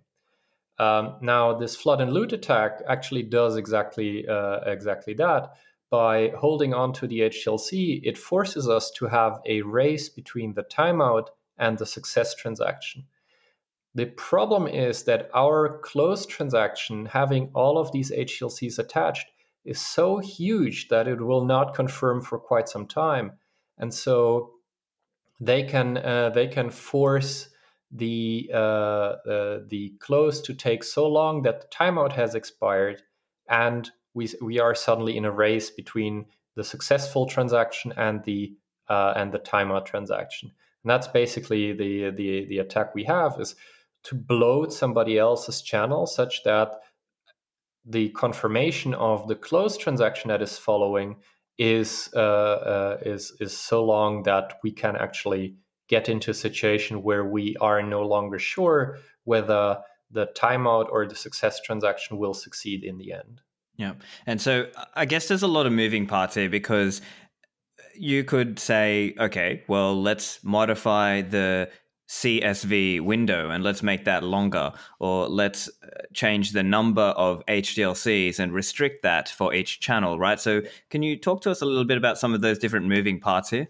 So it's it's really hard to um, to to say okay one number is better than than the other. Um, but one uh, one way of uh, of reducing the impact of this attack, for example, is to limit the number of HTLCs that we add to our own transaction, and that will directly impact the uh, the size of our commitment transaction, and therefore our chances of getting confirmed in a reasonable amount of time, and therefore to avoid having this this race condition between success and timeout. Um, the reason why I'm saying that uh, that there is no clear solution is that reducing the number of HTLCs that we add to our channels itself um, reduces the utility of the network as a whole because once we have 10 HTLCs added and we only allow 10 to be added at once, then uh, then that means that we can uh, that that we cannot forward the eleventh payment, for example. Um, and if our attacker knows that uh, that we have this uh, this limit, they could effectively run a, a DOS attack against us by uh, by opening 10 HTLCs, exhausting our budget for HTLCs, and therefore making our channel unusable for until they release some of the HTLCs. So that's that's an attack that we are aware of and, and that so far hasn't been caught up by academia, but I'm waiting for it. Um, and uh, and so it all of these parameters are a trade-off between uh, between various goals that uh, that we want to have, and we don't currently have a, a clean solution that has only upsides. And the same goes for CSVs, for example. If we if we increase the CSV timeouts, then um, this attack might be harder to enforce because we uh, we can uh, we can spread confirmation of transactions out a bit further. Um, on the downside, having large CSVs means that if we have a non-collaborative close for a channel, then the funds will return only once these CSV timeouts expires, and that then means that the funds are sure to come back to us, but might not be available for a couple of days before before we can reuse them. Yeah, so it's like an opportunity cost of your time because you, you know, want to be able to use that money now or whatever, right? So, but again, each of these are kind of they're, they're a trade off, right? There's no kind of perfect answer on them. Um, I, I guess. Uh, so, one other question I had is just around, and this is just a general question: is when? So, let's say somebody tried to jam your channels, right? How does it? How do HTLCs release? Is that just over time, or what's the function there? Um, so, so each HTLC um, has a timeout at, at which we uh, the the endpoint that has added the HTLC can basically use this timeout to uh, recover funds that uh, that are in this HTLC um, after this timeout expires, and uh, and so each HTLC that is added starts basically a new clock. Um, that uh, uh, that counts down until we can recover our funds. And if the if the success uh, case happens before this timeout, then we're happy as well. Um, but uh, if this timeout is about to expire and we need to resolve this HTLC on chain, then we will have to uh, force this channel on chain before this timeout expires, a couple of blocks before and uh, and then basically force our counterparty to either reveal this uh, the pre-image or for us to to grab back our funds through the through the timeout. So we we then end up with a um, uh, with a channel closing slightly before the timeout and then an on-chain settlement of that HTLC. I see. So we could think of it like we set up our node, we set up the channels, and over time HTLCs will route through, and then as that I think it's usually going to be a CSV or maybe a CLTV, where over time, just those HTLCs will kind of expire out because the timer has run out on them, and now you've got that capacity back again. Yeah. So it, in in these cases, they're they're CLTVs um, because we need absolute times for for HTLCs. Um, and that's simply because we uh, we need to make sure that the downstream uh, the the HTLC that we forwarded settles before the upstream or the HTLC where we received from um, uh, settles. So, so we need to have this time to basically extract the information from the downstream node, uh, HTLC, turn around, and then uh, give it uh, forwarded to the upstream HTLC in order to to settle the upstream HTLC correctly. And uh, and so that's where the the whole notion of CLTV delta comes in. Um, that that is a parameter that each node sets for himself and says, hey, I am confident that I that if my downstream node settles in 10 blocks, uh, I have enough time to turn around and inform my upstream node about this uh, this downstream settlement, uh, so that my channel can stay active. Got it. And also wanted to touch on the commitment transaction size. So as you were saying, part of this attack uh, in the flood and loot example depends on having a very large uh, commitment transaction. So I guess bringing it back to that model that let's say you and I set up the channel and uh, I guess what, what what we're getting to there is if there's a lot of pending HTLCs, why does that make the transaction bigger? Is it that there's a lot more outputs there, or yeah. what, what's going on with that? That that that's exactly the case. Uh, so um, the commitment transaction um, varies in size over time as we change our state. So initially, when when we have a single party funding the channel, then the entirety of the funds will revert back to that uh, to that party. And so the commitment transaction will have one output that basically just sends all of the funds back to uh, to the funding party. As soon as the as the counterparty has uh, has ownership of some funds in the channel, then we will add a second output, basically one going to uh, endpoint A and one going to endpoint B, and those reflect the settled capacity that, that is owned by the respective party. Um, and then we have a third uh, place where we add uh, new outputs, and that's exactly the HTLC. So each HTLC does not belong uh, d- doesn't belong to either A or B, but it belongs it, it's somewhere in the middle right? If we succeed it belongs to b and if it doesn't succeed it reverts back to a for example. And so each of these uh, each of the htlcs has uh, has their own place in the commitment transaction in the form of an output reflecting the value of the htlc and having the output script the resolution script of of the htlcs which spells out, hey, before uh, t- uh, block height X, I I can be claimed by this, and after block uh, block height X, I can uh, I can be reverted back to whoever added me. Uh, and so having a lot of HTLCs attached to to a channel means that the commitment transaction is really large in, in size, and that's also why we have this seemingly random limit on the total number of HTLCs in the protocol of 483 maximum HTLCs attached to a single transaction, because that at that point, with 483 HTLCs, we'd end up with a commitment transaction that is 100 kilobytes in size, I think. Oh, that's pretty big.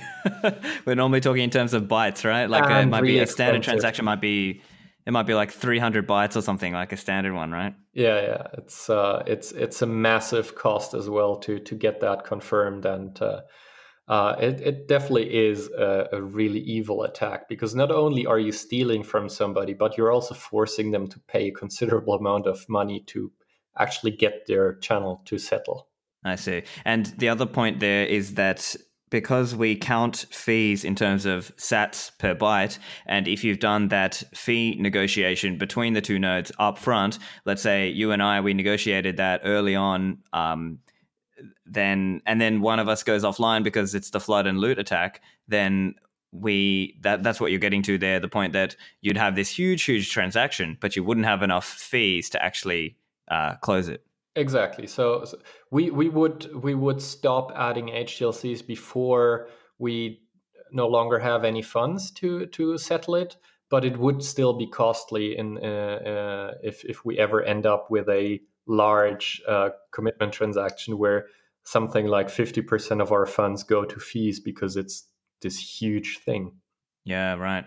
Um, yeah, so I mean, this is yeah quite in depth. I also wanted to just talk a little bit more, maybe if we step back and just talk about Lightning generally, right? Like to kind of the growth of Lightning Network and maybe some of the different models that are out there. So I guess maybe just talking through a couple that exist today in terms of how people use Lightning right right now today. There's, for example, the Phoenix wallet and ACINQ style, where you know it's kind of well it is non-custodial but there's certain trade-offs there and it's all go- going through the ACINQ node. Then you've got say wallet of satoshi style which is kind of like they're kind of like a bitcoin lightning bank and the users are just customers of that bank if you will.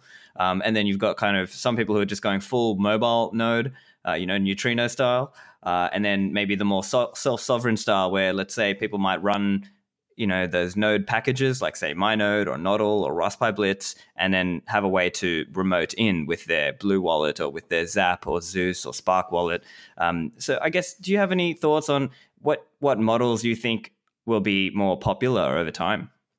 Um, I, I, definitely can see the the first and last model uh, quite nicely namely the the sort of uh, mobile wallet that uh, uh, that has somebody on the operational side taking care of of operating uh, your node, but you are still in full control of your funds. So that that would be sort of the Phoenix ACINQ mo- uh, model, um, where you care for your own node, but uh, but sort of the hard parts of of maintaining connectivity and and maintaining routing tables and and so on and so forth would be would be taken care of by uh, by a professional operator, and um, that's that's also why uh, together with ACINQ we came up with the with the trampoline routing uh, mechanism and and some other facets of uh, of this uh, of mechanisms to outsource routing to to online nodes.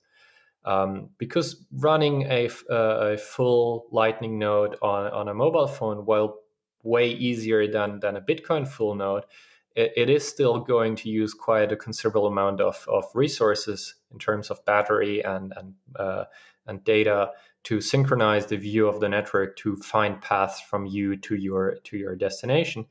And you would also need to monitor the blockchain in a reliable way so that uh, that if something happens, one of your channels goes down, you are there to react. Um, and so having having somebody taking care uh, care of those parts, namely to to pre-process the network the changes in the network uh, view and and providing access to the wider network through themselves is, is definitely something that that I can see um, being being really popular.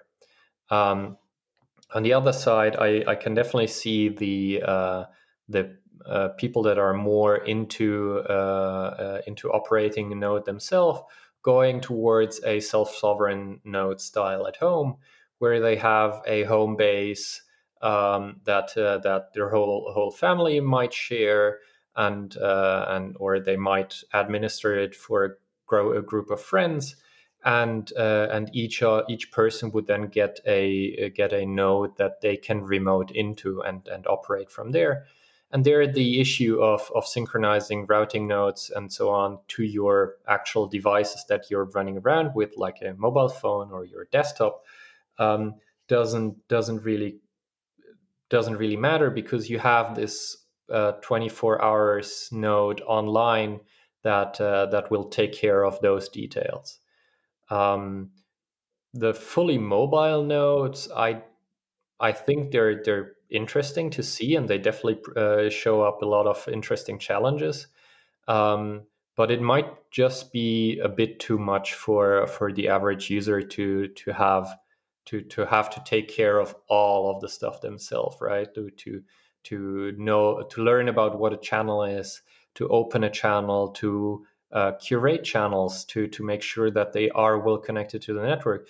Those are all details that i would like to hide as much as possible from the end user because they're if, while important for uh, for your uh, performance and your uh, your ability to pay, they are also hard concepts that I, for example, would not want to try to explain to my parents. of course, of course, and obviously your focus is very deep technical protocol level. But do you have any thoughts on what is needed in terms of making Lightning more accessible to that end user? Is it uh, you know better ways to remote in to your home node, or do you have any ideas around that, or what you would like to see? I, I think at least from the protocol side of uh, things, we can do we we have still a lot we can do to make uh, to make all of this more transparent to the user and and enable enable non-tech savvy people to take uh, uh, to take care of a node themselves. Um, so I wouldn't. I I don't know what what the big picture is at the end, but I do know that we can certainly abstract away and hide some of the details uh, in the protocol itself to make it more accessible and make it more more usable to to end users. As for uh, for the nice UI and user experience um, that uh, that we don't have yet. Think that will crystallize itself out in in, in the couple in the coming months, and we will see some really good looking uh, things from from wallet developers.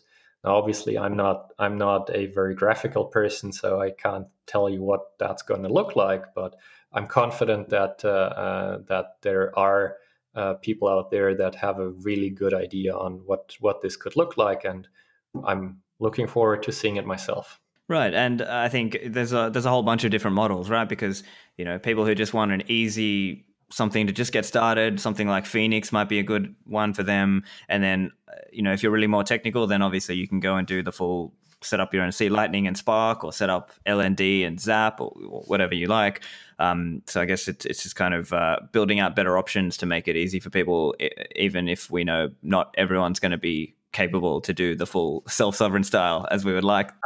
Absolutely, yeah. It's uh, it's one of my pet peeves that I have with the Bitcoin community is that that we have a tendency to to jump right to the perfect solution and sort of shame people that do not see this perfect solution right away and so this this shaming of of newcomers into uh, into believing that there is this huge amount of literature they have to go through before even touching the first the, the, their bitcoins the first time.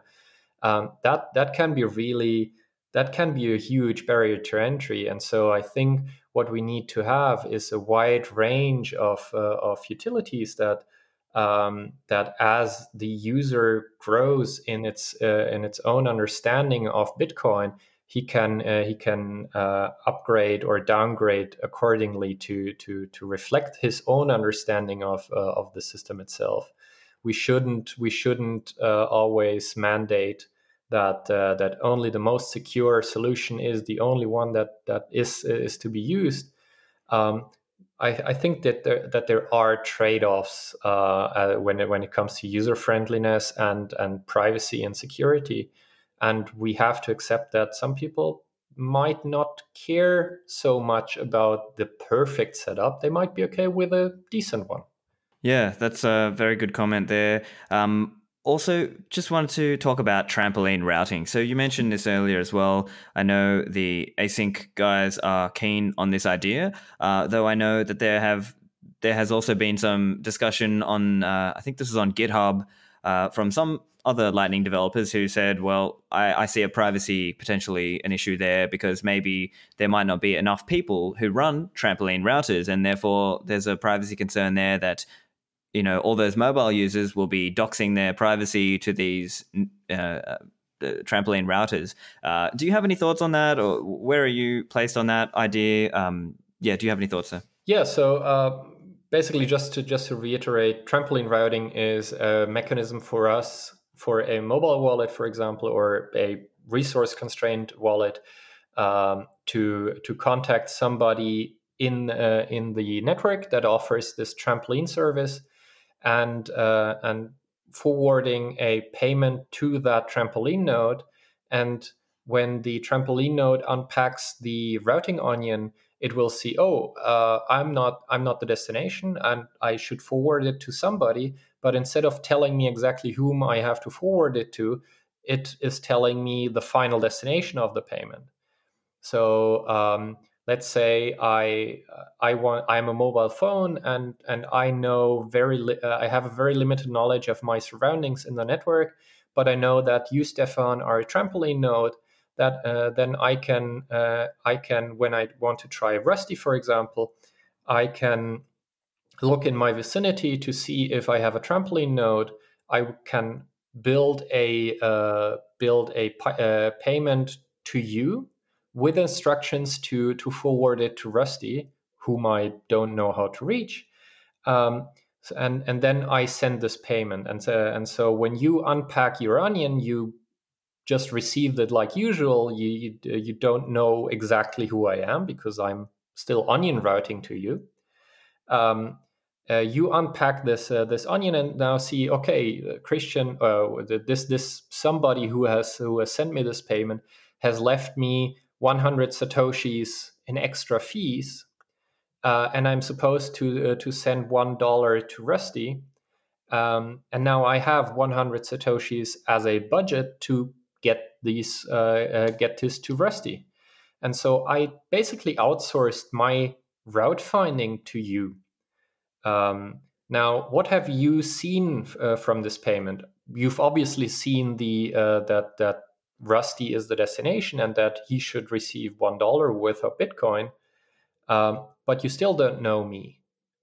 Um, and we can go one step further and say, hey, instead of uh, instead of having this one trampoline hop, we can uh, also chain multiple of them.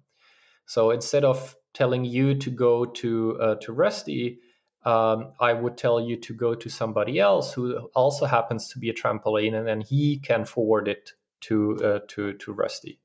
And so the uh, we we can expand on this uh, uh, on this concept and make it an onion routed payment inside of individual onion routed hops.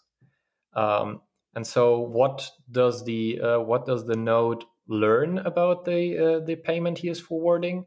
Well, if we do the only this one trampoline hop, um, then you might guess that I'm somewhere in your vicinity, network wise, um, and you learn that Rusty is the destination. If we do this multiple uh, trampoline hops, then you will uh, you will learn that well somebody has sent you a payment. Big surprise! That's what you always knew. Um, you can no longer say that it's uh, uh, that that I'm in your vicinity, I the original sender, because well, you might have gotten it from some other trampoline node. And you can also not know whether your uh, the next trampoline you're uh, you're supposed to send to is the destination or whether that's a, an intermediate trampoline as well. And so we can claw back some of the privacy uh, primitives that we have uh, in in pure onion routing that is source based routing um, inside of the trampoline routing. Uh, but it does alleviate the um, the issue of uh, of the sender having to know having a good picture of the network topology in order to send a payment first. And so I, I think we we can we can make a good case for this not being much worse, uh, but much more reliable than uh, than uh, than what we have before because we have also a couple of improvements that come alongside with trampoline routing. Because, for example, what uh, what trampoline routing allows you is I can let's go back to the initial example of me sending to you, you being the trampoline, and then and then uh, sending to Rusty. It means that um, once you get the instruction to send to the final destination, you can retry uh, yourself instead of having to tell me, "Hey, this didn't work. Please try something else." You, we can do in-network retries, which is really cool, especially for mobile phones that might have a flaky connection or might be slow. We can outsource retrying multiple attempts to the network itself without having to to be uh, to be in the uh, in the active path ourselves, basically. Fascinating. So, I guess if I had to summarize some of your thinking there, it's kind of like think through a little bit more clearly about exactly what is your uh, who are you doxing and to what what what are you doxing to who rather and if you haven't doxed any personal information about yourself to me well then really what's the privacy loss there I guess that's kind of the way to think of that. Uh, and so it might maybe it would become the case that you know lots of the let's let's call them the hardcore Bitcoin Lightning people. They might run trampoline routing boxes in a similar way to some hardcore people run Electrum public servers just to benefit you know people on the network. Absolutely. I mean, uh, it, it's not just because of the kindness of your heart that you're running trampoline nodes. One thing that uh, um, that I mentioned before is basically that you you get you get rather a lot of fees in order for you to to be able to find a route. So the sender cannot estimate how much it's going to cost to reach destination. So they are uh, uh, they are basically incentivized to overpay the uh, the trampoline node to find a route for them. And so this difference then goes to the trampoline uh, node. And so uh, running a trampoline node can be really, really um, lucrative as well. Yeah, that's fascinating. I didn't think about that. That's a good point. And so, in some ways, it's actually even more incentive to do it than, say, running an Electrum public server because people don't pay Electrum public servers right now. So it's actually even better in that sense. Yeah, and it's it's not really hard to implement. We we can we can implement trampoline routing uh, as a plugin right now, basically. Yeah, that's very fascinating. It's a new way of thinking about it. Um, Great. Uh, one other thing I was interested to touch on is people talk about privacy attacks on Lightning and so on. And so one of them is talking about channel probing. And so the idea is that uh, maybe you could explain it better than me, but my understanding is people construct almost like a false onion that they know cannot go through uh, and then try to figure out, based on that, and they sort of play, you know, Price is Right or whatever, and they might try, okay, try 800 sats, try uh, eight dollars, and then figure it out based on, okay, I know roughly this is how much is available in that channel. Um, but I guess my question is more just like people talk about some of this as like, okay, that's you know, that's violating the privacy principles of Lightning. But I, I, wonder how bad is that really? Like, what's the actual severity, or is it just losing some small amount of privacy in a small way that doesn't really stop the network growing? Do you have any reflections on that? Uh, yeah, I, I do because uh, probing was was one of my babies basically, and uh, um, I, I really like probing the network. To be honest, I, I come from a background that is mostly measurements and and probing probing the Bitcoin network, and so I was really happy when I when I found a way to to probe the Lightning network and see how how well it works and how uh, if if we if we can detect some uh, some failures inside of the network. Um, and so you're right that that probing basically boils down to attempting a payment that we know will never succeed because we gave it uh, a payment hash that doesn't correspond to anything that the recipient uh, knows. So um, what we can do is basically I compute a route to uh, whichever node I'm trying to probe. Um, I will construct an onion and then send out an HTLC that cannot possibly be claimed by the recipient. And depending on the error message that comes back, whether the destination says, "Hey, uh, I don't know what you're talking about," or some intermediate node saying, "Ooh, insufficient capacity," we can we can determine where how far we got with the edge uh, with this uh, probe and um, and what kind of error happened at the uh, at the point where it failed. And so we can learn something about the network um, uh, and how it how it operates in the real world. And that's invaluable information for example uh, we uh, we measured how many how probable a stuck payment is something that has been has been dreaded for a long time. And it turns out that that stuck payments are really, really, uh, really rare. Um, they happen in 0.18% of cases for payments. Um, it, it's also really useful to sort of estimate the uh, the capacity that we have available for uh, for sending payments to a destination, uh, and that's something that we've done for the pre-split analysis, for example, where we said, okay, uh, anything below ten thousand satoshis has a reasonable chance of success. Um, anything above might might be tricky, so we split before even trying anything, we split uh, right at the start uh, into smaller chunks.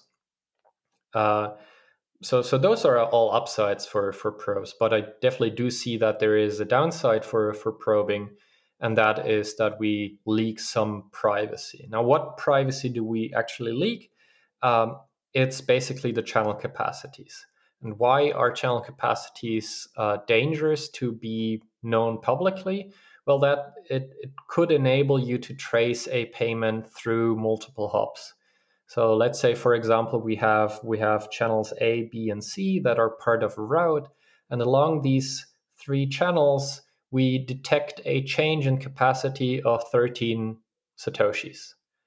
Um, now 13 satoshis is quite a specific number and the probability of that all belonging to the same payment is quite high.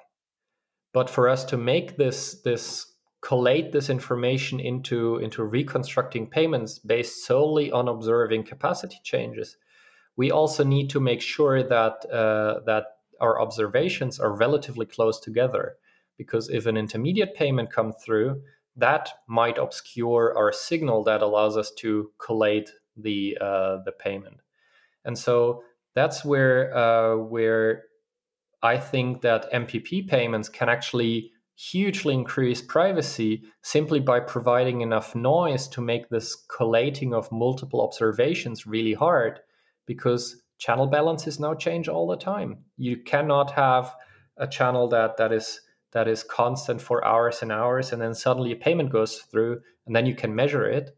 Instead you have you have multiple payments going over a channel in different combinations and the balances of those uh, of those changes um, cannot be collated into into a, an individual payment anymore and that then is combined with efforts like uh, Rene Pickhardt's uh, just-in-time rebalancing, where you obscure your current balance by rebalancing on the fly while do uh, while you are holding on to an HTLC, and that can then pretend to be a larger channel than it actually is simply because we rebalance our channel on the fly.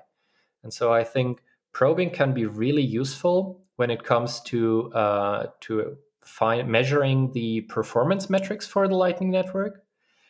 It could potentially be a privacy issue, but uh, at the time frames that we're talking uh, today, it's really improbable to find uh, to to be able to trace a payment through multiple channels. Yeah, I suppose especially with MPP, and especially once you add these other all these different layers and things into it, it uh, yeah, it seems a bit uh, like a, a very minimal, uh, a, quite a quite a low risk, I guess. Um, but yeah, look, uh, Christian, I've really enjoyed chatting with you. Uh, we've almost gone two hours at this point. Um, so, but I've definitely learned a lot, and I'm sure SLP listeners will certainly appreciate uh, being able to learn from you today. Uh, Christian, just for any listeners who want to find you online, where can they find you? I'm uh, at cdecker on uh, GitHub and at Snyke, S N Y K E, on Twitter. Fantastic. Well, I've really enjoyed chatting with you. Thank you for joining me. Thank you so much. Pleasure as always, and uh, keep on doing the good work. Make sure you share the episode with anyone who's interested in what's coming up with Lightning, and you can find the show notes and the transcript at stephanlivera.com slash 200 for this episode. Thanks, and I'll see you in the Citadels.